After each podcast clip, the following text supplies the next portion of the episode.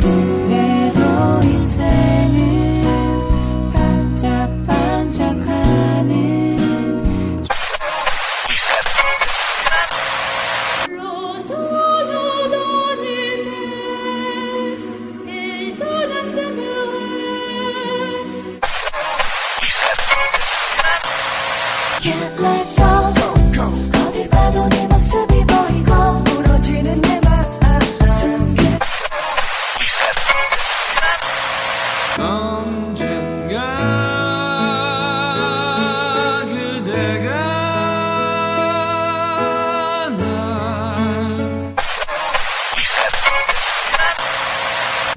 나의 음악 당신과 나의 음악 당신과 나의 음악 당신과 나의 음악 아워리스트입니다.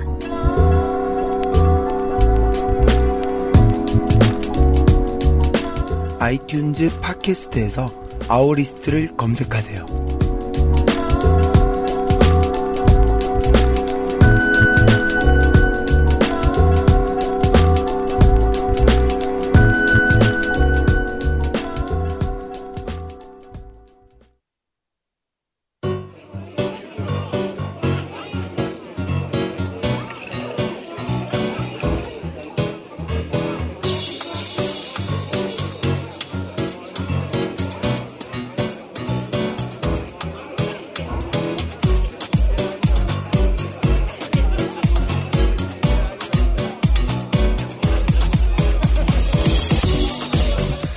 요즘 건축학 개론이라는 영화가 무려 3주째 박스오피스 1위를 지키며 흥행하고 있는데요.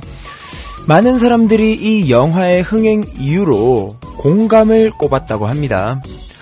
누구나 첫사랑의 기억을 가지고 있기 때문에 영화를 보면서 자신의 풋풋한 첫사랑을 떠올리게 된다는 거죠. 아, 첫사랑 없으시다고요? 죄송합니다.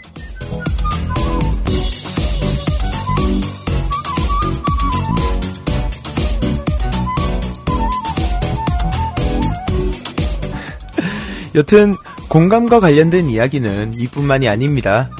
노래를 듣는데 가사가 내 이야기 같아 가슴에 와닿아서 계속 듣게 되거나 다른 사람의 이야기를 들으며 맞아 나도 그런데 라며 맞장구 쳐주는 일도 모두 공감에 속해요.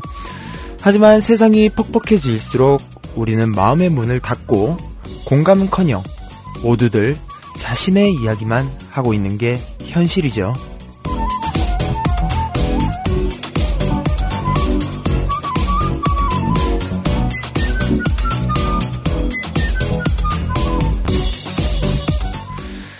가끔은 공감이 되지 않아도 그랬구나, 그렇구나, 네가 그랬었구나, 이제야 알았다, 라며 고개를 끄덕여주고 귀를 기울이는 노력이 필요합니다. 지금 공감이 가장 필요한 사람은 당신의 곁에 있는 가장 가까운 사람이거든요. 혹시 당신도 공감해줄 사람이 필요한가요? 그렇다면 잘 오셨습니다. 저희가 이야기를 들어주고 공감해 드릴게요.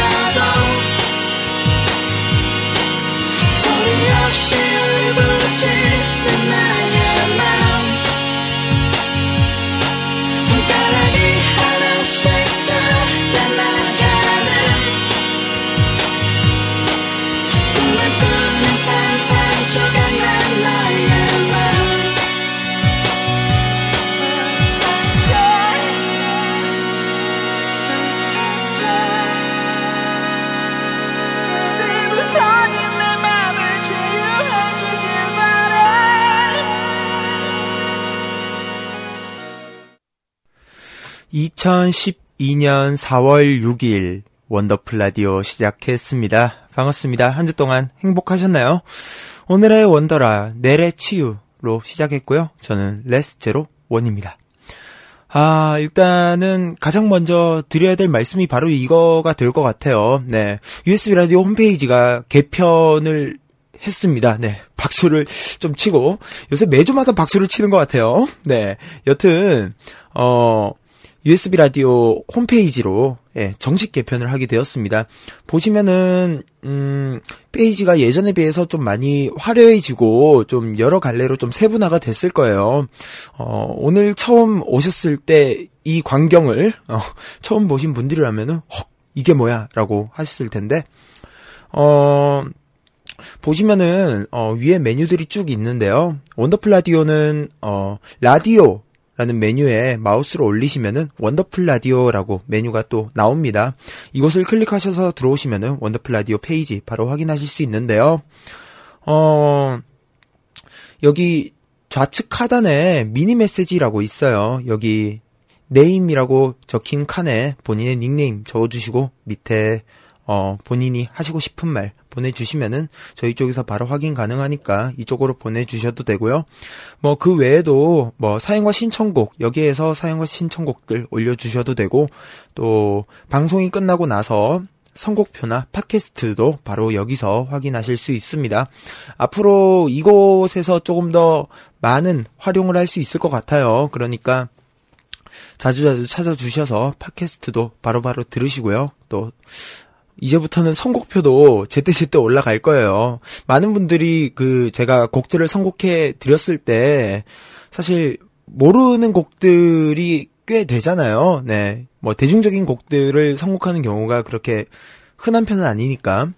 그래서 아, 이 곡이 뭐였지? 뭐지? 라고 하면서 제 안 좋은 발음 다시 한 번씩 막 들어가면서 제목과 가수 찾으셨던 분들도 계셨을 것 같은데 앞으로는 방송이 끝나고 나서 어, 선곡표에 어, 그날 어떤 노래를 틀었는지 다 올려드립니다. 그러니까 이곳에서 어, 바로 확인하셔서 노래 찾아 들으셔도 될 것 같네요. 여튼 앞으로 USB 라디오의 이 홈페이지는 계속 조금 더 개선이 될 거고요. 지금 오픈한 지 얼마 안 돼서 조금 부족한 면이 있을 수도 있습니다.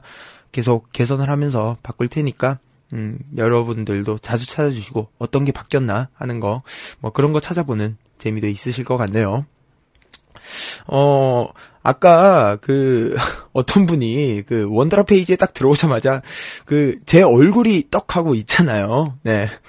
이 얼굴 보면서 어머 이게 뭐야 부담스럽다라고 해주시더라고요. 네.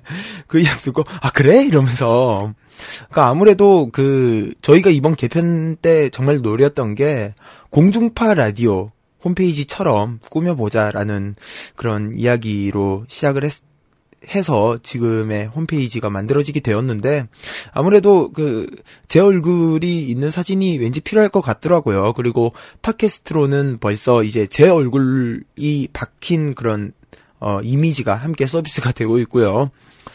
그래서 어 이쪽이 박아도 좋지 않을까라고 해서 어 박아봤습니다. 잘생겼죠? 네. 이런 게 바로 조각미남이죠. 네. 어, 이제 원더풀 라디오 페이지의 조회수가 급격하게 늘어가지 않을까. 네.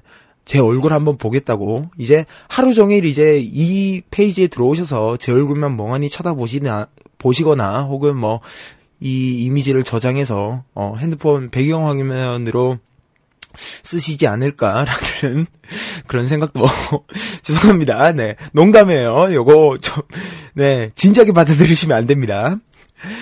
어 여튼 오늘은 어 공감에 관한 이야기 나눠 봤습니다. 음 최 작가가 오늘 공감에 대한 어, 글을 썼는데요. 네. 이 글을 쓰게 된 이유가, 그, 최 작가가 아침에 이렇게, 그, 메신저를, 핸드폰 메신저를 보고 있는데, 최 작가가 정말 좋아하는 분께서 프로필 글에다가 공감이 가장 필요한 것은 가장 가까운 사람이라고 써놓으셨다고 해요. 다른 분 같으면은 뭐야 하고 넘길 텐데 그 최 작가가 정말 좋아하는 분이라서 카톡 글을 보고 괜히 그분과 공감을 해보고 싶어서 한 번 더 생각해보고 이런 글을 쓰게 됐다고 합니다. 예, 이렇게 막 아까 저에게 막 자랑을 하시더라고요. 막 어, 나 이거 보고 막 이, 런 생각해서 나 오늘 이렇게 썼어. 라고 막 이렇게 얘기를 해 주시던데. 봄이 왔나요? 네, 봄이 온 것 같습니다. 설마 최 작가가 이성적으로 좋아하는 남자가 생겼다는 뜻인지. 아까 그 이야기를 듣고 한참을 고민을 했는데요. 네. 여튼 100마디 말을 해주는 것보다 뭐 가장 가까운 사람이 이야기를 듣고 마음을 헤아려 주는 일이 더 중요하지 않나 하는 생각이 드네요. 왜 또 그 친구에게 힘든 일, 뭐 속상한 일, 뭐 이런 거 이야기 하잖아요. 그것도 다 공감이 필요해서 하는 거거든요. 그러니까 주변에서 무언가 이야기할 때 놓치지 말고 들어주는 그런 착한 주변 사람, 친구가 되면 어, 인기가 많아지지 않을까. 제가 뭔 얘기를 하는 거죠? 네. 뭐, 그리고 정이 이렇게 이야기할 데가 없다. 혹은 친구에게도 뭔가 좀 이야기하기 그렇다. 그러면은, 어, 원더풀 라디오에 보내주세요. 뭐, 익명으로 쓰셔도 좋으니까 저희가 방송으로 어, 함께 이야기 나누고 같이 고민해보고 함께 다독여주는 시간, 그런 시간도 마련할 수 있으니까요. 자, 2012년 4월 6일의 원더풀 라디오. 자, 오늘은 김거성이님의 새로운 정규 코너. 야, 이번이 아홉 번째 정규 코너죠. 네. 김거성이의 다락방 준비되어 있습니다. 지난번 그 탱탄절 때, 어, 약간 파일럿 코너 겸으로 헬스 레시피 진행했는데요. 그, 아, 지금 생각해도 제가 너무 웃기네요. 너무 부끄러워가지고요. 그, 믹서기 간, 그게 너무, 그, 인상에 깊게 남아서 그런지, 네. 아직도 그때 생각하면 웃음부터 나오는데, 여튼 엄청난 여파를 몰고 왔습니다. 네. 특히, 김거성이님을 카운셀러, 상담가로만 아셨던 분들은, 어? 김거성이님에게 이런 면이 있었어? 라는 등, 뭐, 열렬한 반응 보내주셨는데요. 오늘은 어떤 매력을 보여주실지 기대 많이 해주시고요. 자, 또, 뒤쪽에는, 오늘 방송 뒤쪽에는 선곡표를 비워뒀어요. 네, 백지 선곡표 준비되어 있습니다. 여러분들의 사연과 신청곡 함께 하려고 해요. 지금부터 보내주시면 되는데요. 보내주실 곳은 어, 포털 검색 사이트에서 소원연합방송 검색하시거나 어, usbradio.kr 주소창에 입력하시면 접속하실 수 있는 USB 공식 홈페이지 아까도 말씀드렸지만 새 단장 했습니다. 네. 라디오에 라디오라는 메뉴에 마우스 올리시면은 원더풀 라디오라는 메뉴가 뜰 거예요. 여기에 클릭하셔서 접속하시면 되고요. 사연과 신청곡 게시판에 남겨 주셔도 되고 또는 좌측 하단에 있는 미니 메시지 여기에다가 자신의 닉네임과 함께 보내고 싶은 내용 적으셔서 보내 주시면은 확인하실 수 있습니다. 어 그리고 또 공식 트위터 계정인 골뱅이 USB 라디오 원더라 공식 카카오톡이죠. 아이디 WONDER9 원더 9 원더 9번으로 보내주시면 됩니다. 그리고 원더풀 라디오 다시 듣기는 팟캐스트로 서비스하고 있어요. 애플 유저분들은 아이튠즈에서 원더풀 라디오 혹은 원더라 검색하시면 바로 확인하실 수 있고요. 기타 안드로이드 블랙베리 PC 유저분들은 USB 공식 블로그 들어오시면 왼쪽 상단 메뉴에 자세한 청취 방법 있습니다. 자, 원더풀 라디오는 Let's make 비타민C 광동, 아, 죄송합니다. 이제 광동제약과의 스폰서 계약이 끝났어요. 네, 죄송합니다. 맨날 습관이 돼서, 네. 자, 원더풀 라디오는 소녀와 소원만의 작질에만 특별한 공간, 지지에틱닷컴, 소녀들의 다락방과 함께 합니다. 광고 듣고 올게요.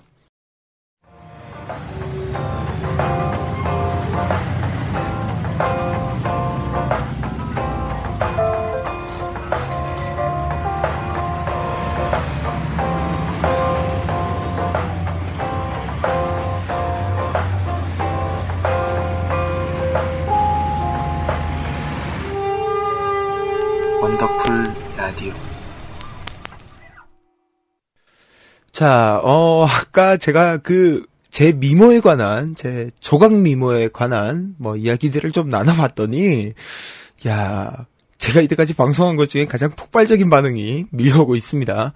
비코님, 다락방에서요, 뭐라고요? DJ님! 이러면서 시비를 걸고 계시고요. 네. 김호성이님, 조각미남? 오늘 방송 아무도 안 듣겠구만. 이러면서, 야, 여파가 크네요. 자, 그리고, 어, 미니 메시지로요, 톤님, 자중하세요. 네, 알겠습니다. 죄송합니다. 네. 자, 그리고, 또, 음, USB 라디오, 공식 트위터로요, 아, 최 작가가 보내주셨어요. 풋. 이것은 그 최 작가의 열애설에 관한 이야기인가요? 아니면은, 제 미모에 관한 이야기인가요? 아니 뭐 최작가 같은 경우에는 제 미모를 직접 어 그냥 봤다고 하기에도 그 표현이 부족하죠. 영접. 네, 영접을 하셨기 때문에 그냥 이렇게 풋 이런 식으로는 절대 이야기 못 하실 것 같고 아마 그 열애설과 관련된 뭐 그런 부정의 예, 그런 표현인 것 같습니다.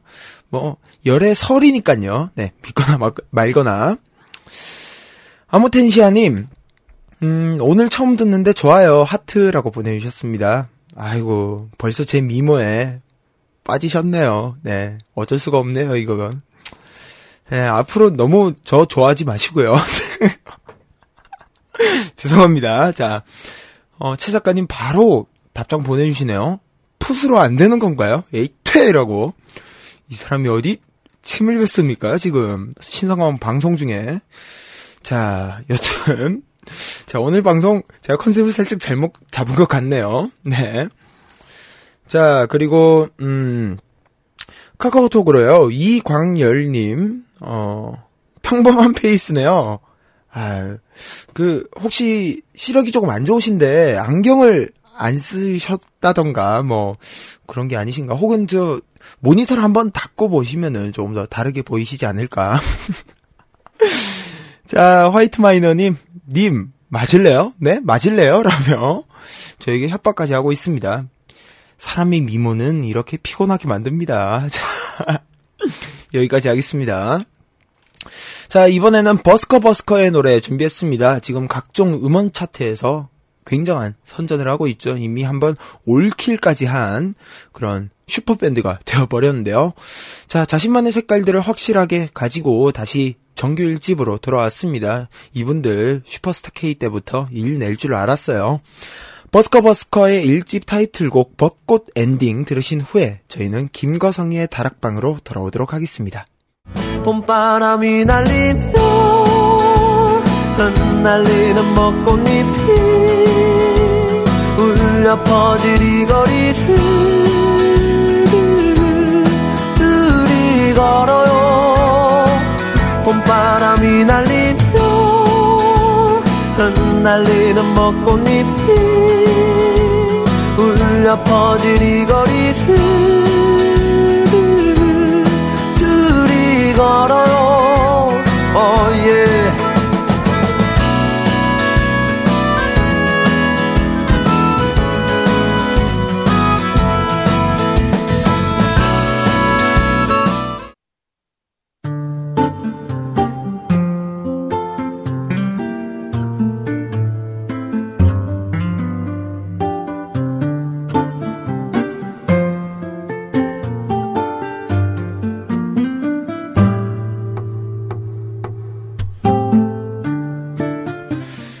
사람과 사람 간의 대화 주제는 무궁무진하죠.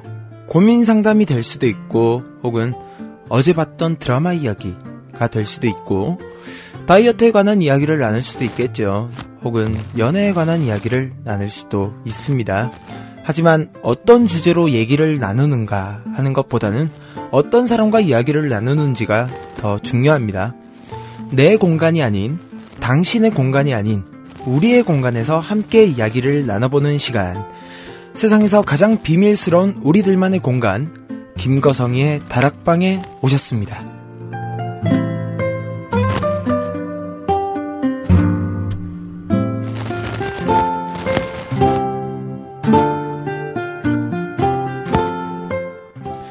자, 김거성이의 다락방, 다락지기시죠? 오늘부터. 자, 김거성이님 나오셨습니다. 안녕하세요.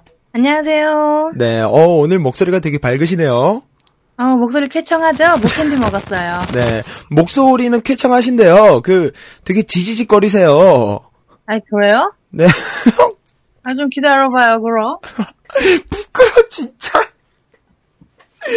자, 어, 오늘 그, 최근에 그, 되게 한국에 강풍이 많이 불어서 그런지, 네, 김거성이님의 마이크에도 강풍이 불고 있습니다. 자, 여튼, 김거성이님과 함께, 오늘, 다락방 함께 할 텐데요. 자, 일단은, 지직한 소리 죄송합니다. 조금만 참아주세요. 네. 아직도 지지직거려요? 네, 지금은 괜찮은 것 같습니다. 아, 역시, 이어폰이 있어야 되네요. 아, 또 지지직거리네요, 조금. 아, 또 그래요? 뭐야? 마이크를 좀 건들지 말아주세요, 제발. 아닌데, 마이크 고정인데, 한 번도 안 건드렸는데, 그러니까 선을 좀 건들지 말아주시고, 어, 나 아무것도 안 만졌는데? 헉, 집에 귀신 있어. 나 말고 또 누군가 있는 거야. 야, 야, 봄부터 낭, 납, 양 특집인가요? 네. 벌써부터 지금, 오- 특집이요. 네, 오싹오싹하네요. 소름이 쫙 돋았다잉. 네, 자, 여튼 어떻게 지내셨어요? 한 달 만에 다시 뵙습니다. 아, 저 살쪘어요. 아, 되게 잘 지내갖고. 미쳐버려, 아주. 얼마나, 얼마나. 뭐, 얼마나예요? 아, 이거는 그, 프라이버시인가요? 아니요, 그냥 창피한 거예요. 아, 네, 알겠습니다. 자, 이제, 일, 여, 이제 한 아홉 번째 정규 코너인가요? 코너 부자. 나만큼 코너가 있는 사람도 없어요. 어, 생각해보면, 원더풀 라디오의 역사를 함께 하셨습니다. 초반엔 내기 할래부터 시작해서, 네, 뭐, 각종 코너들을 거쳐 오셨어요. 어, 내기할래 갑자기 훅 생각났네요. 네, 아 내기 할래. 우리 다신 그런 거 하지 말아요. 자, 아, 생각도 하지 마요. 네, 여튼, 어, 오늘, 김호성이님 나오시자마자 지금 난리입니다. 지금 지지직거린다고. 미안해요. 네, 아, 그 강풍 때문에 그렇습니다. 자, 귀신이 그 마이크에다가 이렇게 바람을 불고 있는 것 같습니다. 자, 네, 아직도 지지직거리나요? 저 진짜 아무것도 안 건들고 있거든요. 네, 뭐, 지금은 좀 괜찮은 것 같습니다. 자, 여튼, 자, 우리 방송, 방송의 그런 좀 예의를 갖추고 진행해 보도록 하겠습니다. 아이. 네, 어, 우리 우수 최고리더 작가님께서 언니 팬이에요. 내게 할래 부활시켜요. 라고 해주시는데 어떻게 생각하세요, 이거? 어, 좋은 생각이나 마음속으로만 읊으면 돼요. 네. 저도 동의하는 내용입니다. 자, 네. 마음속으로만, 속으로만 읊어주시길 바라겠고요. 자, 뭐, 그리고 또, 보니깐요, 음, 태어난 정현님, 역시 김거성이님이 나와야지 재미죠. 라고 지금 아주 그냥 찬양을 해주고 계십니다. 아, 땡유. 네, 아유, 오늘 굉장히 표정 밝아 보이시네요. 저요? 네. 아, 저 지금 입 찢어져요. 네, 알겠습니다. 아, 그, 맞다. 지난달에 그 입 찢어졌다고 하셨잖아요. 아, 그 상처요? 네네. 아, 싹 났어요. 아이고, 싹 나오셨고, 오늘은 마음껏 웃으실 수 있겠네요? 마음껏 웃을 수 있는 코너를 근데 준비를 안 했네. 반전이에요, 아주. 그렇습니다. 오늘 정말 진지한 이야기 시간 나눠보도록 하겠습니다. 자, 지금 김거성이님 좋아서 지금 아주 그냥 난립니다. 자, 아, 들떴어요. 네, 자, 일단, 그, 김거성의 다락방 오늘부터 정규 코너로 함께 할 텐데, 어떤 코너가 될 건지 어느 정도 설명이 필요할 것 같아요. 음, 이 다락방은, 네, 어, 사실 제가 재방송 시작하면 하고 싶은 그런 코너였는데, 네네. 못하게 되면서, 이제 또 이 레스 방송에서 원더라에서 하면서, 음, 또 여기서도 할 게 없어서 결국 이걸 끌어온. 정말 주인 찾아 네. 산만리 떠나왔다가 네네네. 드디어 정착했어요. 아유, 드디어. 네, 화전민처럼 돌아다니다가 드디어, 네. 네, 소장농을 시작한. 그렇죠. 네. 이 다락방에는 굉장히 많은 것들이 준비돼 있어요. 네. 서랍장 하나 열면 음식 음식 만드는 곳도 있고 네. 서랍장 또 닫고 옆에 살짝 보면 상담해주는 상담실도 있고 네. 또 이렇게 운동장도 있고 음. 이 다락방 안엔 없는 게 없어요. 음, 그래서. 네. 매주 새로운 거, 어, 하지 않는 거 네. 그리고 여러분이 음성으로 하는 라디오 방송에선 절대 해보지 못할 것들을 체험하게 될 거예요. 어, 거의 충격 발언이십니다, 지금. 네, 다음 달에 저 출연 안 할지도 몰라요. 뭘 할지 몰라서. 자, 그럼 일단, 어, 방송 바로 시작해 보도록 할 텐데, 음, 네. 오늘 첫 번째로 다락방에서 함께 이야기 나눠볼 내용, 고민 상담을 준비하셨어요. 네. 그, 인스턴트 상담소 저희가 이제 막 정규 코너로 올리려고 했다가 저희가 사연이 없어서. 네, 쫄딱 망했었는데, 다행히도 그 사연을 좀 보내주셨습니다. 그래서 오늘 다락방에서 처음으로 나눠볼 이야기는 바로 고민 상담을 해 드릴 텐데요. 음, 일단, 어우, 죄송합니다. 자, 고민 상담 하려고 하니까 목이 매네요. 네, 아, 벅차서요. 네. 자, 이제부터는 굉장히 진지한 시간입니다. 여러분들. 자, 집중해 주시고요. 자, 익명님께서 보내주신 사연이 있습니다. 일단 사연 먼저 읽어드리고 바로 고민 상담 시작해 보도록 할게요. 안녕하세요. 저는 청소년기의 마지막을 타국에서 보내는 재미교포 학생이자 소원입니다. 이렇게나마 제 속마음을 털어놓아 보려고 합니다. 제 고민은 요즘 들어 너무나도 삶이 허무해지고 성취감이라고는 하나도 안 느껴지는 제 삶이 너무나도 싫어진다는 겁니다.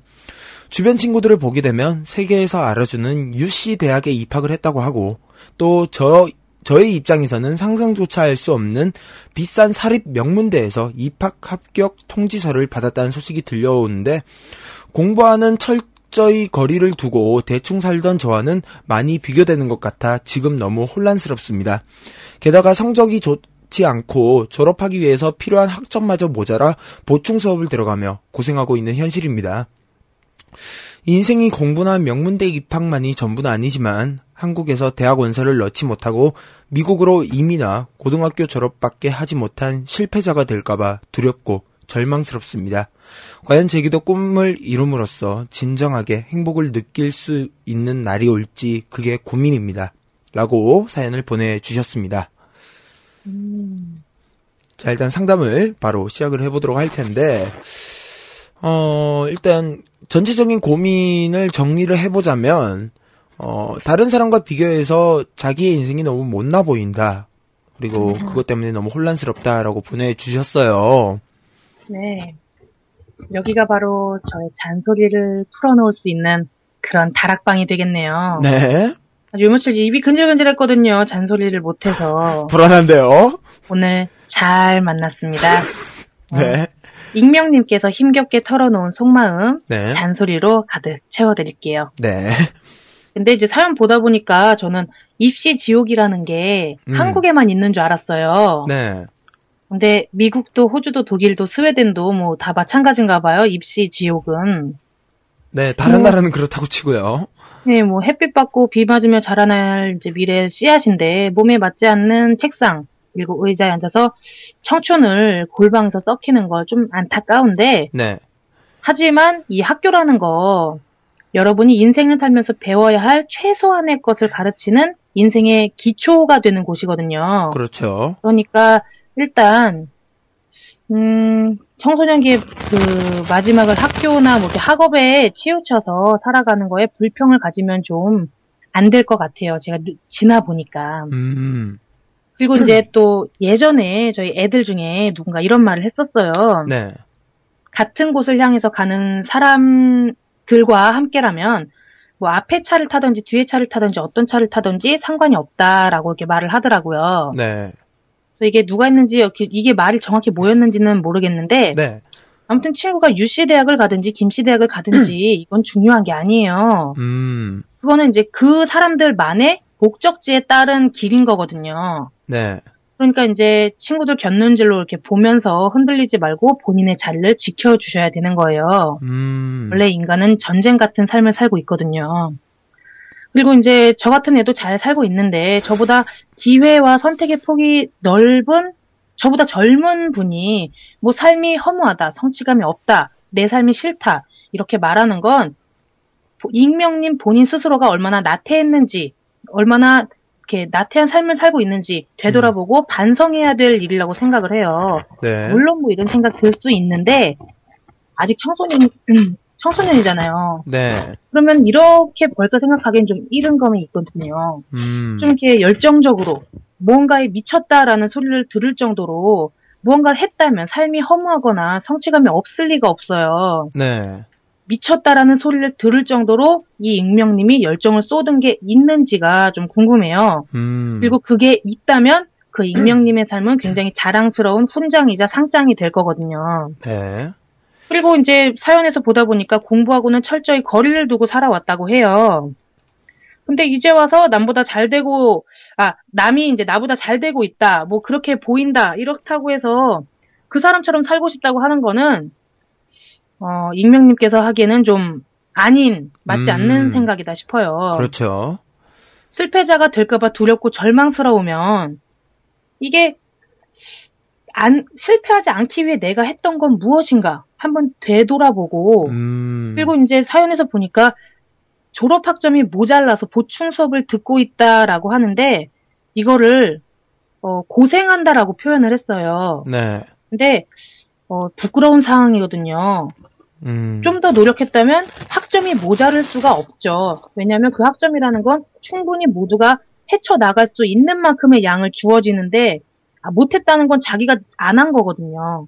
네. 그러니까 이거를 자신의 나태함을 각성시켜줄 기회라고 생각해서 발판이 되어서 딛고 일어날 수 있는 그런 기회의 전환점으로 좀 생각을 하면 좋을 것 같아요. 아. 그리고 사연에서도 본인도 알고 있어요. 인생의 공부와 명문대 입학이 전부는 아니에요. 네. 근데 그럼 이 전부도 아닌 겨우 꼴랑 일부분인 요것 이거를 위해서도 노력하지 않고 그냥 지금 사연 줘서 위로받고 토닥이고 싶어 하는 요런 거 조금 아니거든요. 좀 자, 차라리 자신을 꾸짖어 달라. 내가 이게 뭔가 어떻게 하면 좋겠냐 이렇게 희망적인 사연을 보냈다면 네. 뭔가 저도 이렇게 다독여주고 이럴 텐데 지금 어, 본인이 그냥 위로해 달라 행복할 수 있을까요? 이렇게 했는데 네. 아이 그러면 안 되죠.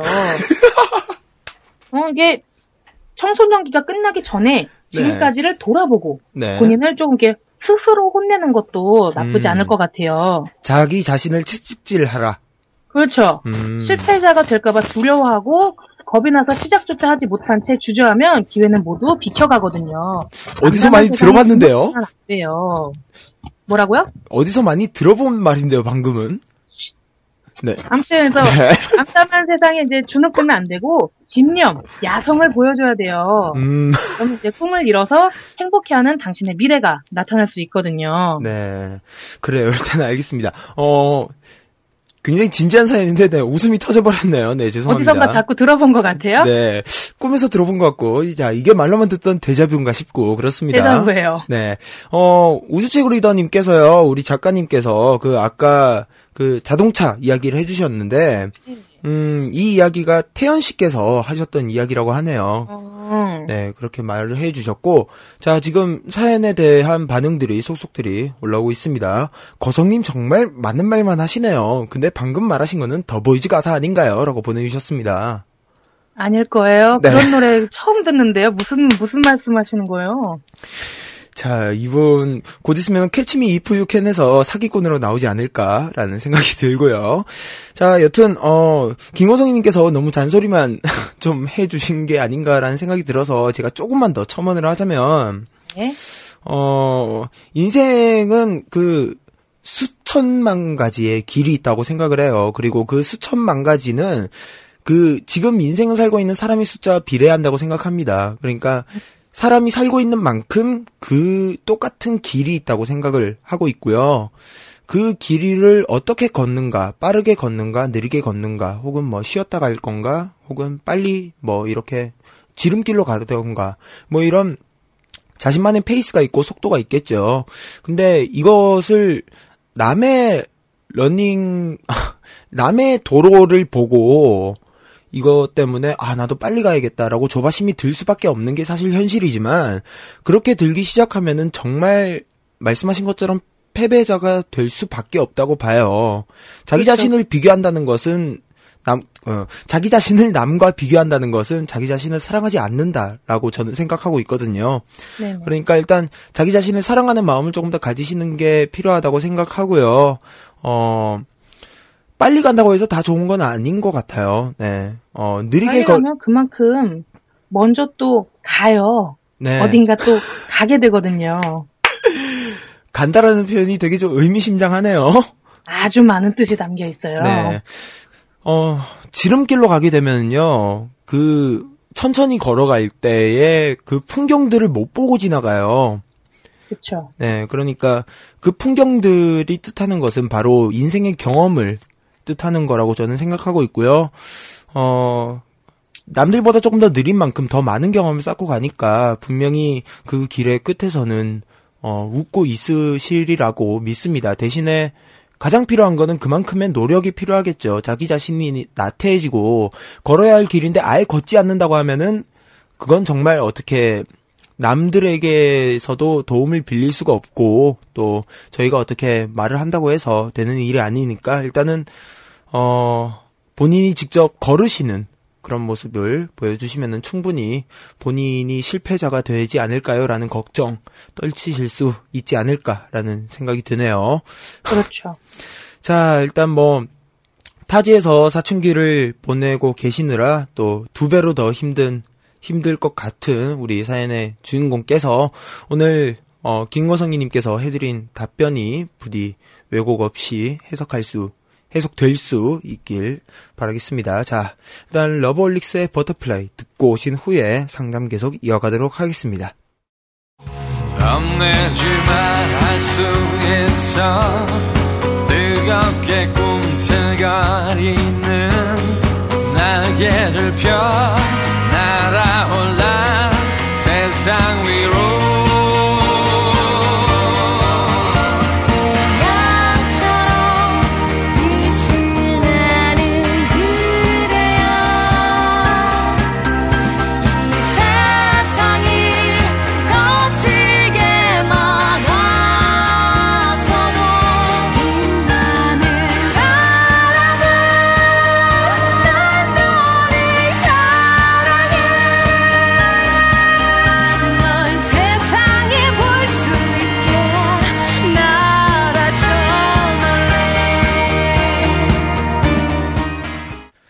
러브홀릭스의 Butterfly 듣고 오셨습니다. 어, 동크라이스 형님께서요, 좋은 말 감사합니다. 저에게도 필요한 말인 것 같아요.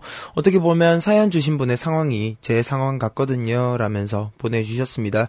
아마, 김거성이님의 말이 조금 직설적이고 조금 상처에 소금을 뿌리는 듯한 뭐 그런 느낌이 드실 수도 있겠지만 사실 그런 방법이 가장 여러분들에게 도움이 될 거라고 저는 생각하고 있습니다. 그렇 죠, 네. 예, 그렇습니다. 상처엔 소금이죠. 알겠습니다. 자, 두 번째 사연 만나보도록 하겠습니다. 안녕하세요. 대학 졸업 후 이제 막 취업을 한 직장인입니다.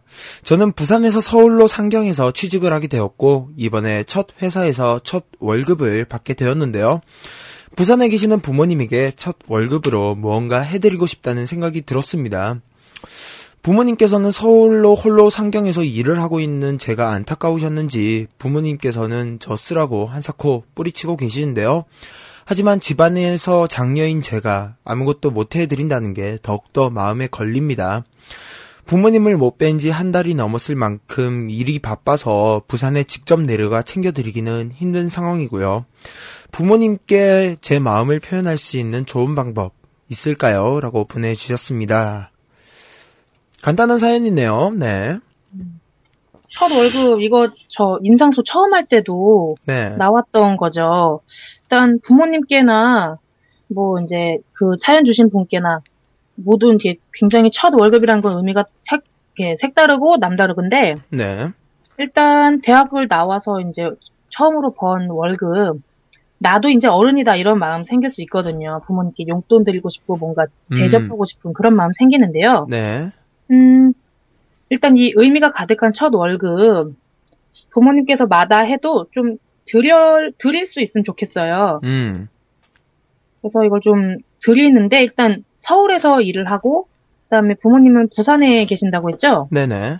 예, 그러면 일단 찾아갈 수도 없는 그런 거잖아요. 그렇죠. 사실 첫 월급 이렇게 용돈으로 드리는 게 좀 좋긴 해요. 내복이랑 또 선물이랑 같이 해서 용돈도 좀 이렇게 드리는 게 좋은데, 음. 음, 일단 이거를 서울에서 부산으로 이렇게 현금을 이렇게 종이 지폐로 드릴 수는 없으니까 좀 계좌로 음. 싹싹싹 넣어드리고 네네. 직접 내려갈 수 없으니까 그 자신을 이만큼 키워준 부모님에 대한 감사 그리고 저도 무언가를 더 할 수 있습니다. 라는 음. 그런 포부 같은 거를 좀 이렇게 마음을 담아서 부모님께 부산으로 마음을 배송하는 건 어떨까 싶어요. 음. 그 마음을 편지를 쓰다 보면 자기도 몰랐던 것들 그리고 그 말로는 할 수 없었던 것들을 쓰게 되거든요. 그러면 본인에게도 그리고 부모님께도 더 큰 감동, 기억, 추억이 되어서 좀 이렇게 서로에게 좋을 것 같고 부모님께는 평생 두고두고 주변 사람들께 자랑거리가 되지 않을까 싶습니다. 그래요. 어, 일단 편지와 함께 네, 계좌로 송금하는 네, 선물은 별도고요. 그러니까 어, 중요한 건 그거예요. 네.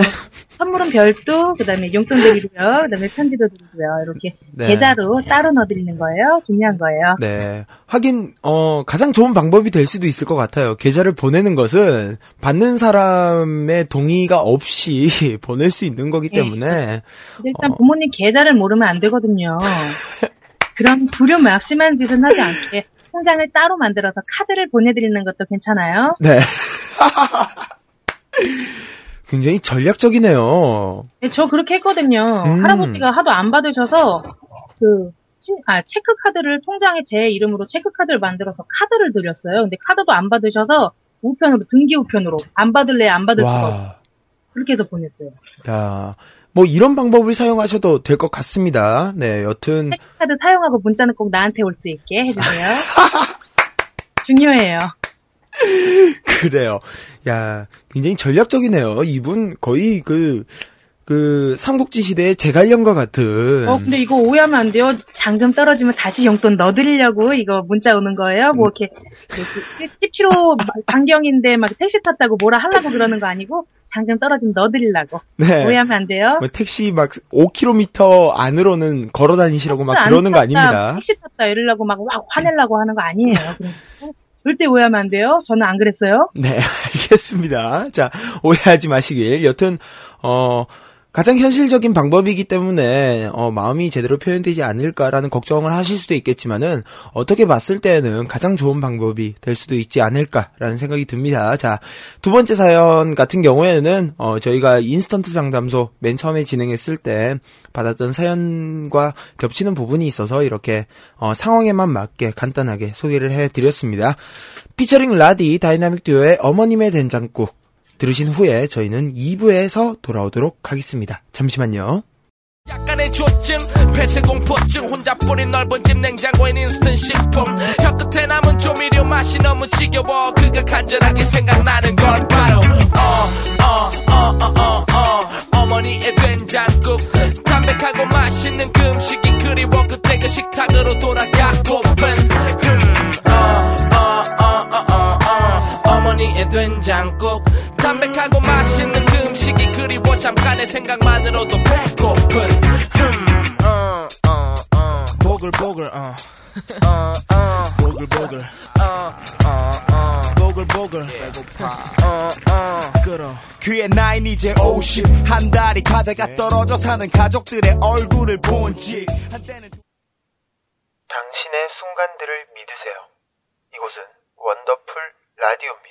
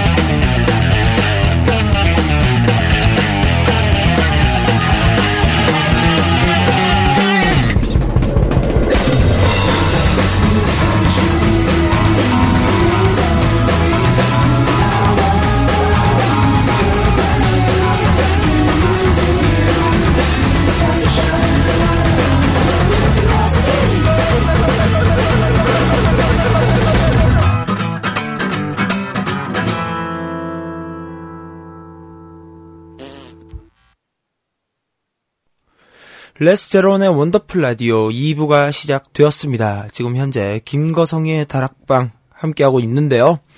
자, 김거성님. 김거성님. 네. 네. 지지직거리나요 혹시? 아, 괜찮습니다. 네, 지금 괜찮고. 다행이네요 좀. 네.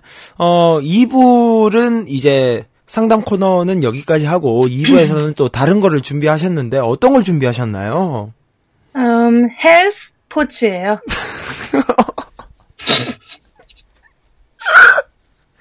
왜요? 어디가 웃기죠? 하나도 안 웃긴데? 완전 진지한데? 웃긴 게 아니고요. 이거는 부끄럽습니다. 네. 왜요, 왜요? 오, 오프닝에서 부끄러운 얘기 잘 도마더만. 뭐, 미남, 뭐, 뭐, 시깽이? 듣다 듣다 방송 접을라 했네. 아니, 사실이잖아요. 뭐래? 알겠습니다. 자, 자, 여튼, 해야겠구만. 자, 2부는 헬스포츠라는 코너 준비하셨는데 어떤 건가요? 어, 이제 두꺼운 외투를 벗어던져야 하는 여름이 다가오고 있거든요. 두꺼운 팔뚝, 허벅지, 볼록 튀어나온 어, 애교로는 넘겨짚을 수 없는 뱃살을 우리 모두 줄여줄 필요가 있는 그런 계절이 다가오고 있습니다. 네. 2012년을 시작하는 첫날 우리 모두 이런 생각을 했겠죠. 아, 올해는 살을 꼭 빼고야 말겠다. 그로부터 4개월 지났습니다. 모두 살은 좀 빠지셨나요? 라인이 드러나고 있습니까? 모두 아니겠죠.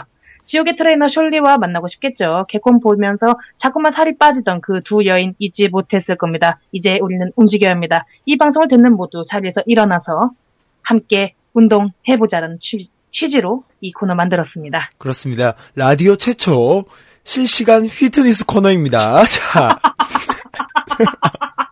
어, 부끄러워. 어, 자. 할게 없어서 이런 걸 하고 있다, 내가. 오, 자. 지난주에는. 라디오 최초로 실시간 요리 코너를 진행했고요. 이번 주에는 실시간 휘트니스 코너 다 같이 운동을 해보는 시간 준비했습니다. 지금 김거성이님과 한 공간에 있는데요. 지금부터 함께 운동을 해보는 시간 마련했습니다. 자, 오늘 어떤 운동을 해볼 건지 소개를 좀 해주시죠. 어, 오늘 운동은 제가 뭘 할 거다라고 소개하기 전에 그냥 일단 한번 따라해보는 것도 좋을 것 같아요. 네. 자, 그러면 일단 어떻게 운동을 해야 될 것인지 거기에 대한 소개부터 좀 해 주시고. 음, 그냥 간단해요. 맨손 운동이니까요. 그냥 다 자리에서만 일어나 주시면 돼요. 아, 알겠습니다. 자, 그럼 저희도 자리에서 조금 일어나 보도록 하겠습니다. 네, 좀 일어나 주시고요. 핸드폰 같은 건 손에서 좀 내려놓고. 자, 다 일어섰죠? 자, 안 일어났어요? 일어섰겠죠? 자, 자, 모두 그러면 네. 바로 그냥 시작을 할게요. 네. 먼저 좀 가볍게 걸어보도록 하겠습니다. 양팔을 앞뒤로 가볍게 흔들면서 경쾌하게 제자리에서 걸어보도록 하겠습니다. 자, 봄 날씨에 산책을 하듯이 자, 걸어 보도록 하겠습니다. 자, 여러분 앉아 있지만 마시고요. 자, 함께 걸어 보도록 하겠습니다. 예, 그 다음은요, 제자리에서 쓴 다음에 팔을 앞으로 그리고 위로 들면서 숨을 들여 마시고요. 팔을 양옆으로 내리면서 숨을 내쉬도록 하겠습니다. 자, 걸으면서요. 아니요, 서서, 이렇게 제자리에 서서요. 네, 제자리에 서서요. 네, 팔을 올릴 때는요, 뒤꿈치를 살짝 들고요. 고개는 위를 향해서 좀 젖혀주고요. 자, 고개를 위로 향한 상태에서 팔을 벌리시고요. 발 뒤꿈치를 드시면서 숨을 들이마시시고 뭐라는 거예요, 지금? 안, 아니에요?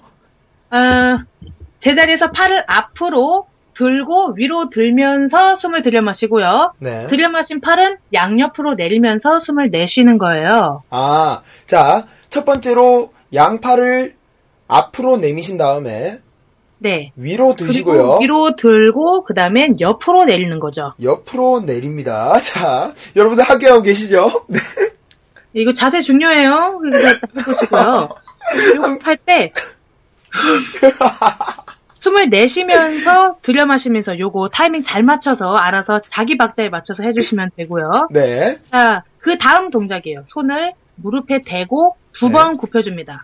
자, 손을, 손을 무릎 위에 올려놓으신 다음에 네, 두번 굽혀 주십니다. 자, 하나, 둘. 둘. 굽힐 때 무릎이 벌어지지 않게 조심해 주셔야 돼요. 네, 무릎이 벌어지지 않게 무릎을 붙여놓은 상태에서. 자, 네, 그러시고요. 무- 굽혔으면 펴야죠. 허리를 굽혔다가 이제 펴주면 허리는 굽힌 상태에서 무릎만 쭉쭉 펴줍니다. 네, 자. 네, 그러니까, 무릎 펴줄 때 고개를 하늘을 보지 않게 주의해 주세요. 자, 그냥 무릎을, 무릎 위에 손을 올려주시고, 이렇게 앉아, 두 번, 이렇게 콩콩 앉았다가 일어나 주시면 됩니다. 네. 자, 했고요. 자, 자, 다음 다음은요. 동작. 어, 팔을 어깨 높이로 들어줍니다. 네. 앞쪽으로 해서요. 잠깐 네. 들었다가 어, 잠깐 이 들을 때 양손은 가볍게 주먹을 쥐고 손등은 위를 향하게 해줍니다. 네. 앞쪽으로 해서 어깨 높이만큼 든 팔은 내렸다가 다시 한번 머리 위쪽으로 쭉 들어주세요. 자, 이렇게 어기영차 하듯이. 네, 쭉 들었다가 쭉 내려주시고요. 들었다가 내려주시고요.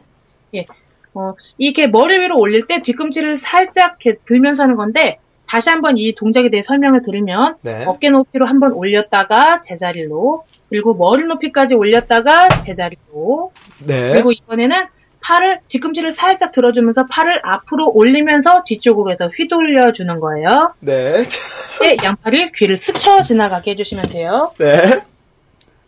자, 여러분들 하셨죠? 네, 이번엔 반대로 해서 팔을 뒤로 올리면서 휘돌려 주시고요. 네. 네, 양팔은 귀를 스쳐 지나가게 해주시면 됩니다. 자, 이렇게 어, 뒤꿈치를 들었다 내려놨다 하시면서 자, 팔을 이렇게 돌려주시면 되는 겁니다. 네. 그 다음은요, 어, 어디까지 했지? 어, 아, 여기 있네. 그 다음은요, 양손을 허리에 올린 상태로 어깨 너비로 다리를 벌려주면 돼요. 네. 네, 그 다음에 고개를 부드럽게 천천히 크게 돌리면서 왼쪽부터 앞으로 숙여서 돌려보도록 하겠습니다. 한 바퀴 크게 돌려주시고요. 네. 그 다음은 반대로 한 번 더 해주시고요. 예. 그 다음에 이렇게 해주시면 고개 운동을 다 했으면요. 네. 는 양손을 가볍게 쥐고 등까지 스쳐 올려 받치면서 가슴을 젖혀 주시고요. 그 다음에 잡은 손을 내리면서 고개 숙이고 가슴을 오므리며 숨을 내쉬어 주시고요. 네. 혹시 이것까지 동작 직접 따라해 봤으면 뭔지 알 것 같은데 네. 자, 지금 따라하신 분들은 다들 눈치채셨을 겁니다. 자. 뭔지 알면 우리 그냥 노래 틀고 한번 쭉 가볼까요? 자, 그러면은, 어, 이 운동이, 어, 노래와 함께 하면은 조금 더 여러분들이 쉽고 재밌게 하실 수 있습니다. 자, 노래와 함께 해보도록 할게요. 어, 부끄러워, 진짜. 이 설명을 이따위로 했어. 자, 준비되셨죠? 자, 자, 8부터 갈게요. 어우, 진짜. 하나, 둘, 셋, 넷. 앞으로, 위로, 옆으로. 앞으로, 위로, 옆으로. 팔을요. 앞으로, 위로, 옆으로요. 자, 앉았다가, 일어났다가, 자, 앉았다가, 일어났다가, 허리 펴시고, 앉았다가, 일어났다가, 앉았다가, 이러고 펴시고, 팔을 하늘 위로 돌려주시고요. 반대로 돌려주시고요. 하나, 자, 거의 여기 있을 겁니다.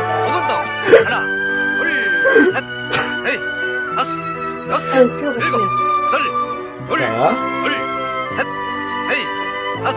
자, 목 돌려주시고요. 자, 어유 시원하다. 하나만 기분해.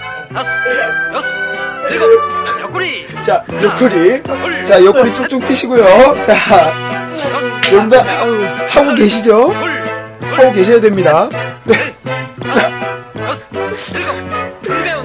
자, 쭉 내렸다가, 자, 허리 펴주시고요.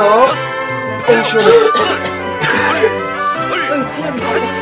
자, 허리 펴주시면 됩니다. 자, 이렇게요.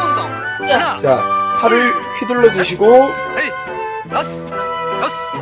팔 제자리 휘둘러 주시고, 제자리 휘둘러 주시고, 제자리. 자, 고기 잡듯이 팔을 쭉 뻗어서 당기시고, 자, 반대로 쭉 당기시고, 쭉 당기시고, 쭉 당기시고, 쭉 당기시고, 자, 띵뛰기 점프 하시고요.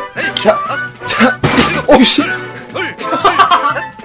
자, 하나, 둘, 이거 마이크 조심. 자.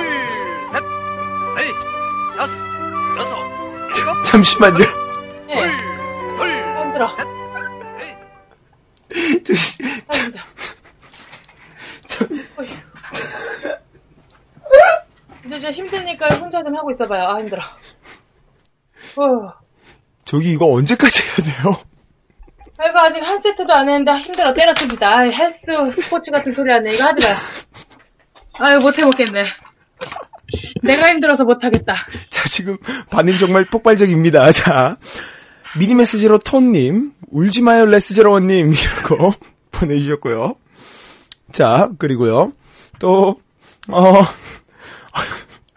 자, 어, 비코님, 이 노래 정말 오랜만에 듣네요. 방송에서 이건 녹음하신 분 봤는데 초등학교 체육교사이실 때 녹음하셨어요. 라고 보내주셨습니다. 태어난 장현님 달밤에 체조네요. 라고 보내주셨고요. 어, 달밤에 체조하는 거 아니야? 아우, 힘들어. 네. 자, 그리고 자, 우주최고리다님. 자, 레디제이 울지 마세요. 끄끄. 저 죄송합니다, 여러분. 아, 내가 무리했네요. 내 체력을 고려하지 않고 너무 심한 운동을 준비했어. 아, 이렇게 격한 운동일 줄이야. 자, 어, 여튼, 자, 오늘의, 어, 헬스포츠 국민체조 함께 해봤습니다. 자, 어, 우리 태어난 장현님께서 다음엔 청소년 체조 하나요? 라고 보내주셨는데요. 아유, 헬스포츠. 다신 안할 거야. 이건 사람이 할 운동이 아니에요. 이렇게 격한 운동은 자, 하는 거 아니에요.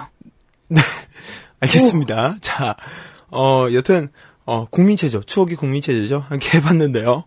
어, 그, 당시에는 저희 그 국민체조가 그, 특히나 체육 시간 때, 어, 준비 운동의 그, 처음이자 끝이었잖아요. 알파 오메가. 그렇죠. 네, 근데 지금은 뭐, 되게, 국민체조를 잘 안 한다고 하더라고요. 네, 국민체조 이제 좀 바뀌어서 청소년 체조가 됐는데 아, 체육 시간에 자율하죠. 아, 청소년 체조. 네, 청소년 체조로 바뀌었는데 그것도 이제 안 하고 외우는 청소년도 없을 거예요. 아, 그렇군요. 이제, 사실, 그, 김거성이 님이나 저희 때만 해도 국민 체조는 거의 필수였었는데, 이제 이거 시험 보고 이랬는데. 요즘 학생분들은 이런 거를 거의 안 한다고 합니다. 네, 뭐, 어, 안타깝네요. 네. 자, 일단 뭐 준비를 했으니까 하나 더 말씀을 드리자면 네. 이 국민 체조는 국민 보건 체조로부터 시작해서 재건 체조, 신세계 체조, 새마을 체조를 거쳐서 다섯 번째로 제적된 제정된 체조인데요. 어, 대한체육회가 1977년 1월 각계 권위자 17명으로 구성된 국민체조 제정위원회를 조직함으로 시작되었는데 네. 그해 2월 체조협회 부회장 유근님을 중심으로 용산고의 김경수, 추계 국민학교의 김기동 등 체조 재정 기초위원 5명에 의해 시안이 만들어졌고 자, 그해 4월에 보급되기로 했으나 정부의 재산이 없어서 보급되지 못했어요. 네. 왜냐하면 1976년에 체조 보급을 위한 예산을 반영해 두지 않았기 때문이에요. 청소년은 이렇게 항상 외면받고 소외돼 있었어요. 그러니 여러분 투표는 필수예요. 네. 그리고 결국 이렇게 1년을 끌다가 1978년 3월 16일에 국무회의에서 체- 국민체조 보급안이 통과되어 전국적으로 강력하게 보급되기 시작했는데요. 네. 이 오늘의 국민체조 12가지 동작으로 준비되어 있고요. 오늘 만약에 끝까지 했다면 40, 4분 20초 동안 저희는 헐떡이며 운동을 해야 했을 거예요. 이상입니다. 아, 헬스포츠 다시 못하겠네요. 네, 자. 자, 다음번에는, 어, 우리, 어, 하드 트레이닝 하죠. PT 체조로. 네. 아니요, 헬스포츠 안 할 거예요. 윗몸 일으키기부터 시작해서, 네. 오. 다음에는 집에다가 철봉을 직접 준비해서, 네. 턱걸이까지 해보도록. 오, 위험한 우리 헬스포츠 다시는 안 할 거예요. 레시피 한 번 더 합시다. 아, 이거 안 되겠네. 자, 알겠습니다. 자, 오늘, 어, 운동도 함께 해 주시느라 수고하신 김거성이님. 자, 사이드비의 봄바 예 들으시면서, 자, 다락치기 김거성이님과는 여기서 인사 나누도록 하겠습니다. 자, 고맙습니다. 예, 안녕히 계세요. 다음 달에 봬요.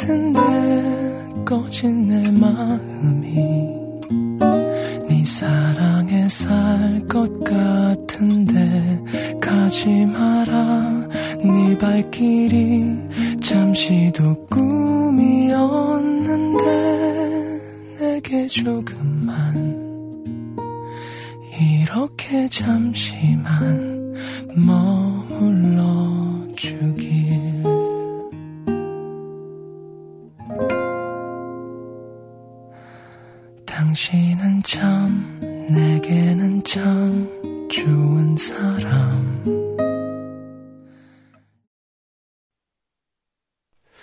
성시경의 당신은 참 듣고 오셨습니다. 자, 헬스포츠, 네, 되게, 반응이 폭발적이네요. 네. 비콘님, 아, 거성이님, 국민체조 수고하셨어요. 보약 한 첩 들어야겠네요. 오늘 너무 무리하신 거 아니에요? 다음 달에 봬요. 라고 보내주셨습니다. 저, 솔직하게, 진짜 부끄러워서 죽는 줄 알았습니다. 참, 아이고, 난, 방송에서 이런 걸 하게 될 줄은 생각도 못 했는데, 기분이 착잡하네요. 네. 어, 공식 트위터로요, 태어난 정현님, 헬스포츠 계속해요. 완전 재밌네요. 라고 해주셨습니다. 듣는 분들은 재밌을지 모르겠지만, 저희는 상당히 힘듭니다. 네. 자, 어, 앞으로 준비된 시간들은요, 어, 여러분들의 사연과 신청곡으로 채워드리도록 하겠습니다. 보내주실 곳은요, 음, 죄송합니다. usbradio.kr 접속하셔서 보실 수 있는 USB 라디오 공식 홈페이지, 어, 라디오 메뉴에 원더풀 라디오 들어오시면요. 사연과 신청곡 메뉴에 남기실 수 있고요. 또 좌측 하단에 미니 메시지라고 있습니다. 여기에 자신의 닉네임과 어, 듣고 싶은 신청곡 혹은 저에게 보내고 싶은 이야기들 적어서 보내주시면 되고요. 또 공식 트위터 골뱅이 USB 라디오 그리고 원더라 공식 카카오톡 아이디 WONDER9 원더9 원더9 번으로 보내주시면은 저희가 또 확인해서 틀어드리도록 하겠습니다. 앞으로는 방송 끝나는 12시 전까지 여러분들의 사연과 신청곡으로 메꿔드리도록 할게요. 어, 그러면은 이광열님께서 신청을 해주신 소녀시대 다이아몬드 듣고 오시도록 하겠습니다.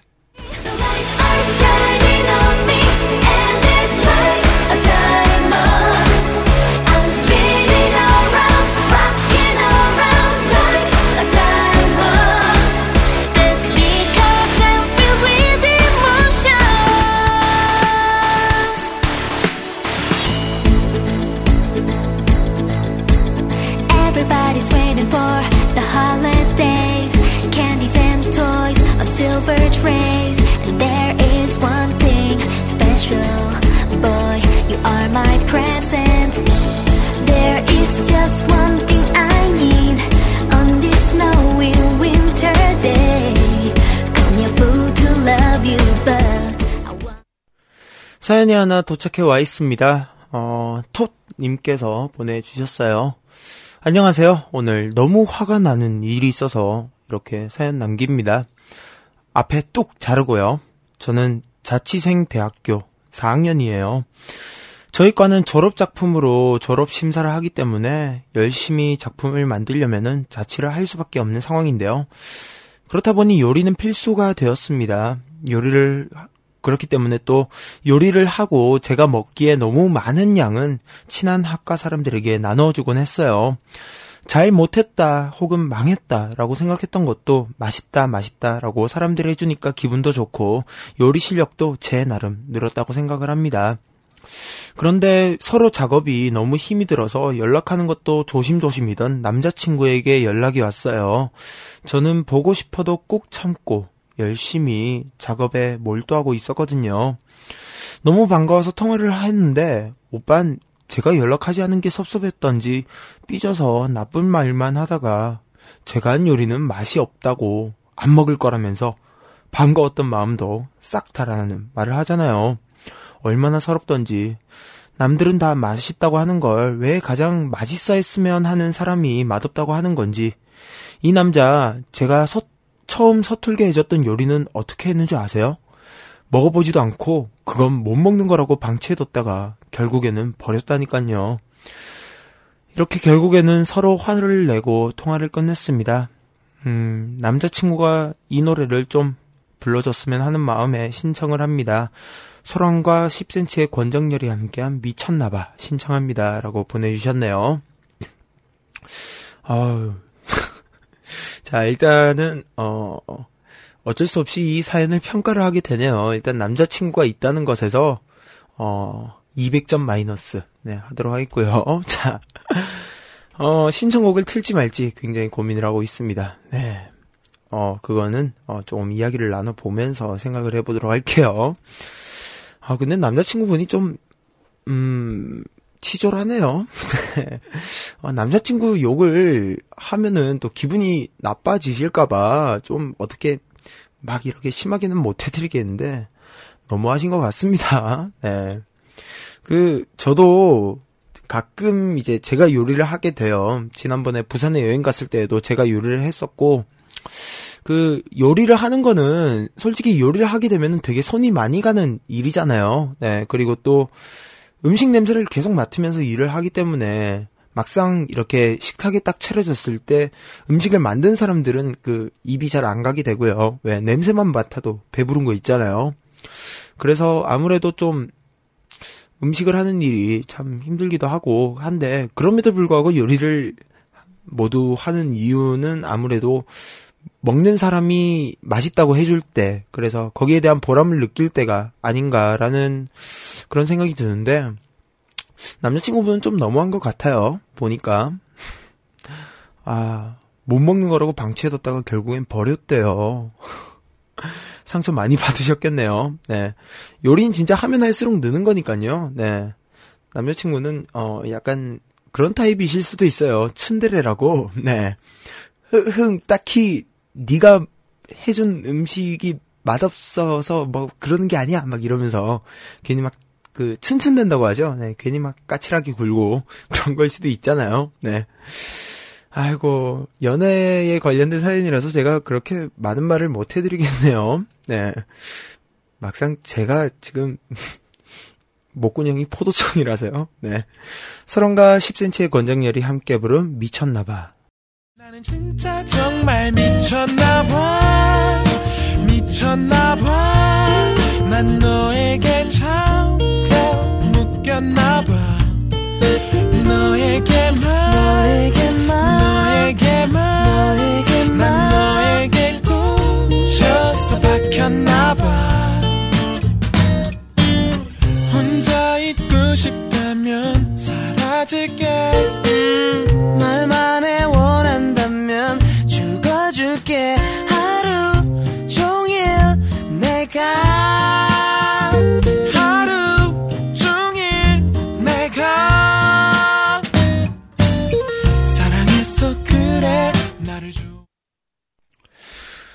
소란과 10cm의 권정열 씨가 함께한 미쳤나봐 듣고 오셨습니다. 노래 참, 어, 상큼하고 좋네요. 네, 남자친구가 부르면 딱 좋을 것 같아요. 네.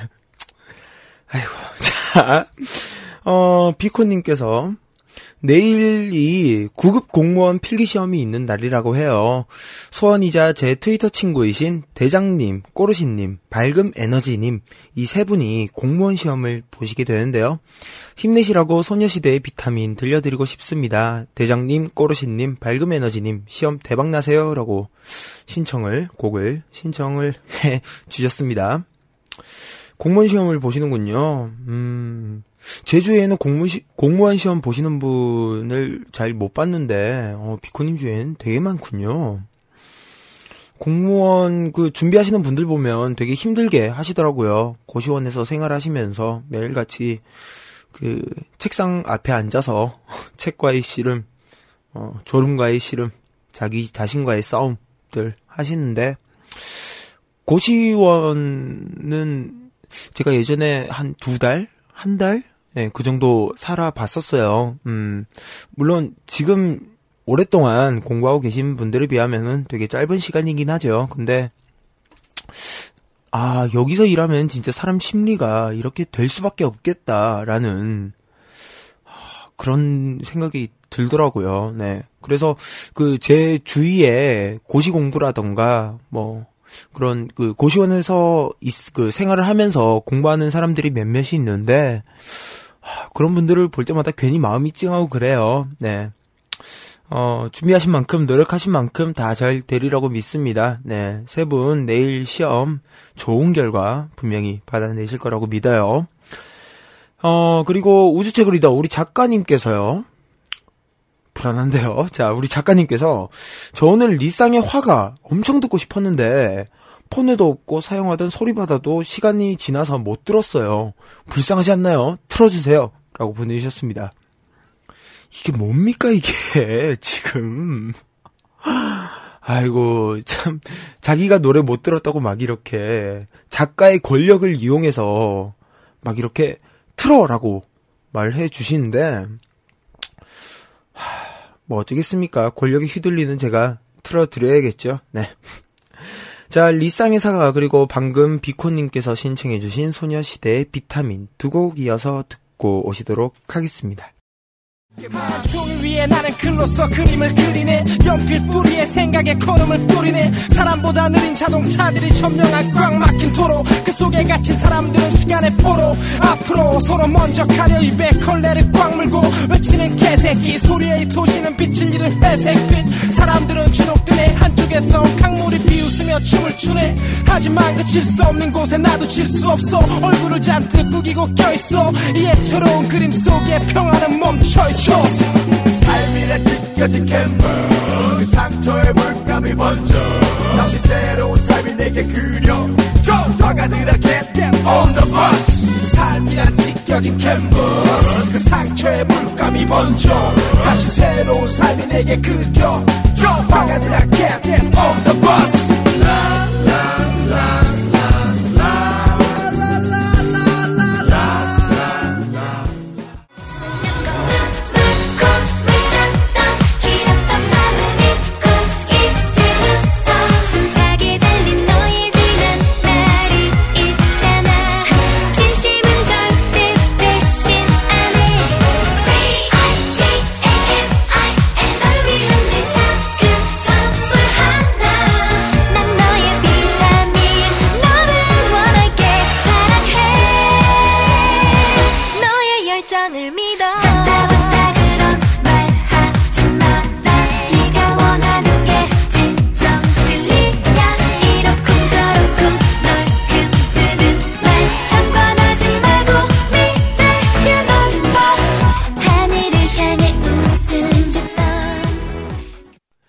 리쌍의 화가에 이어서 비코님이 신청해주신 소녀시대의 비타민까지 듣고 오셨습니다. 네모님께서 사연을 보내주셨어요. 음, 11시까지 야간 자율학습하고 이제서야 집에 와서 오랜만에 듣습니다. 수능이 이제 217일 남았는데 논술하랴 언수에 잡으랴 힘드네요. 신청곡은 티파니님의 엄브렐라 듣고 싶습니다. 라고 보내주셨네요.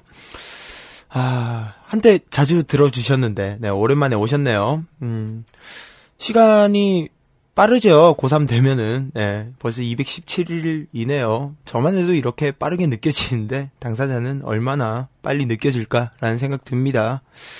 어, 시간이 조금 부족해서요, 음, 티파니가 부른, 어, 엄브렐라, 요거는 다음번에 기회가 되면은 꼭 틀어드리도록 하겠습니다. 어, 고3 생활, 분명히 좀 힘들고 또 주변에서의 압박, 스트레스 많으시겠지만 조금만 더 참고 묵묵히 자기의 길을 걸어가시면은 아까 상담에서도 말씀드렸다시피 자기 길을 걷는 게 가장 중요하고요. 네, 자기의 길을 꾸준히 묵묵히 걸으신다면은 분명히 그 걸음만큼의 보상 있을 거라고 생각합니다. 네.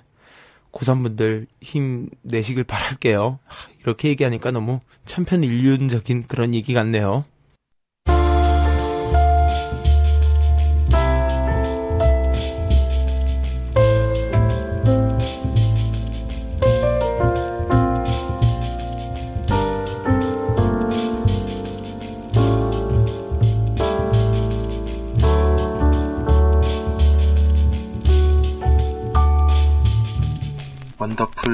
साथी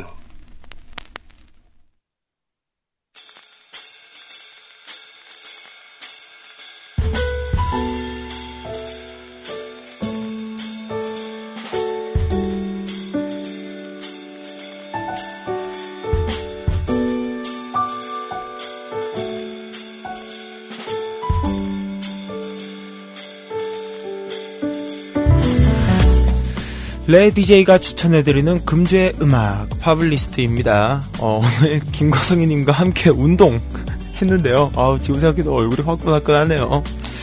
어, 운동에서 오늘 파블리스트 한번 준비해봤습니다. 어, 예전에 아우리스트, 어, 원더풀 라디오의 거의 자매 프로그램에 가깝죠.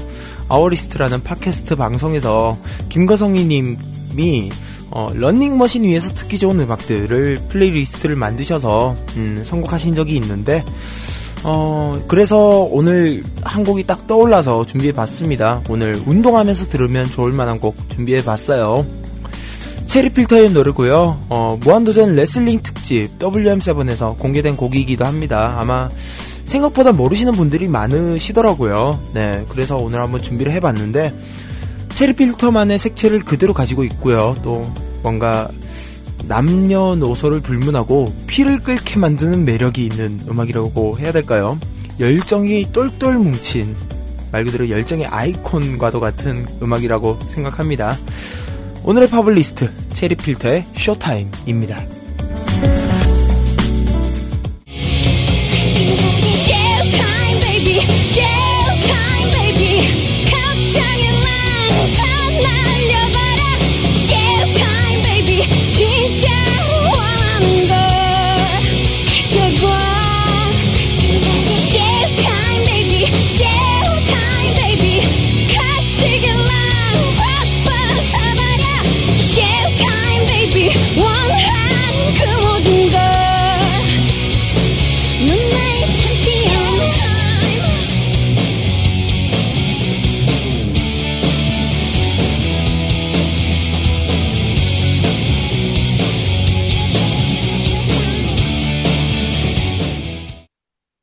자, 원더풀 라디오 마칠 시간이네요. 벌써 2시간이 훌쩍 지나갔습니다.